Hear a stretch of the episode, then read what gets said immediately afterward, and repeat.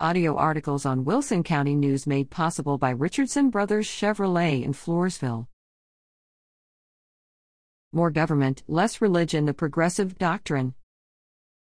One great mystery is the persistent refusal of those on the left to abandon what is clearly not true. That is, that the means for reducing the burden of poverty is more government spending. It all really started in the 1960s under President Lyndon B. Johnson. He declared in his State of the Union address in January 1964 an unconditional war on poverty in America. Despite tens of trillions of spending since then, poverty remains, and so does the conviction of progressives that it can be wiped out with government spending.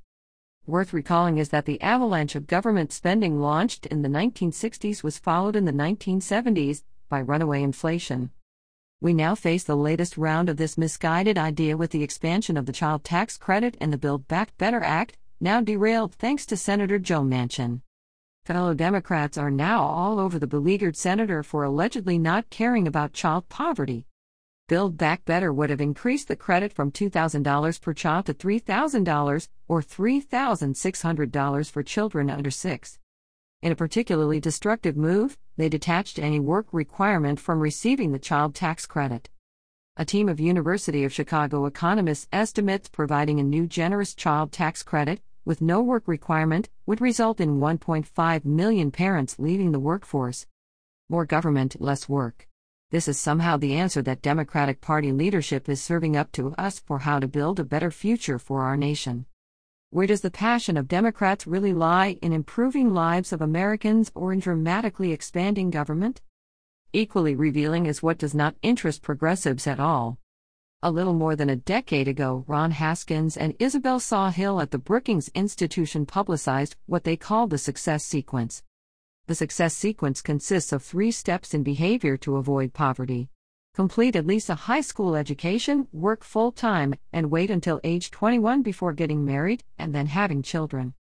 According to testimony of Haskins in the U.S. Senate in 2012, those following the success sequence have a 2% chance of being in poverty and a 75% chance of reaching the middle class.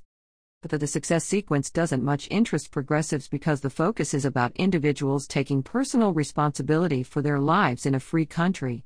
The personal responsibility part and the free country part have little standing in the Democratic Party.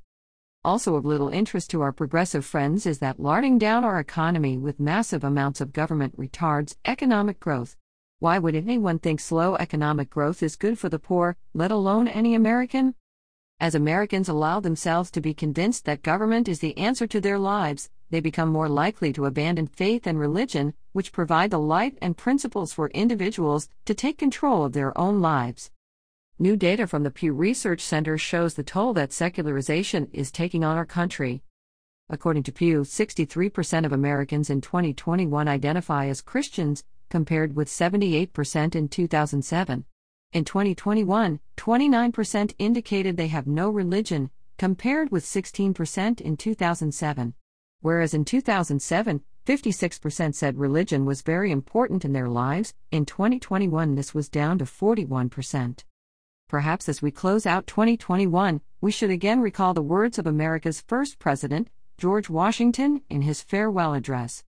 Of all the dispositions and habits which lead to political prosperity, religion and morality are indispensable supports, and let us with caution indulge the supposition that morality can be maintained without religion. Whatever may be conceded to the influence of refined education on minds of peculiar structure, reason and experience both forbid us to expect that national morality can prevail in exclusion of religious principle.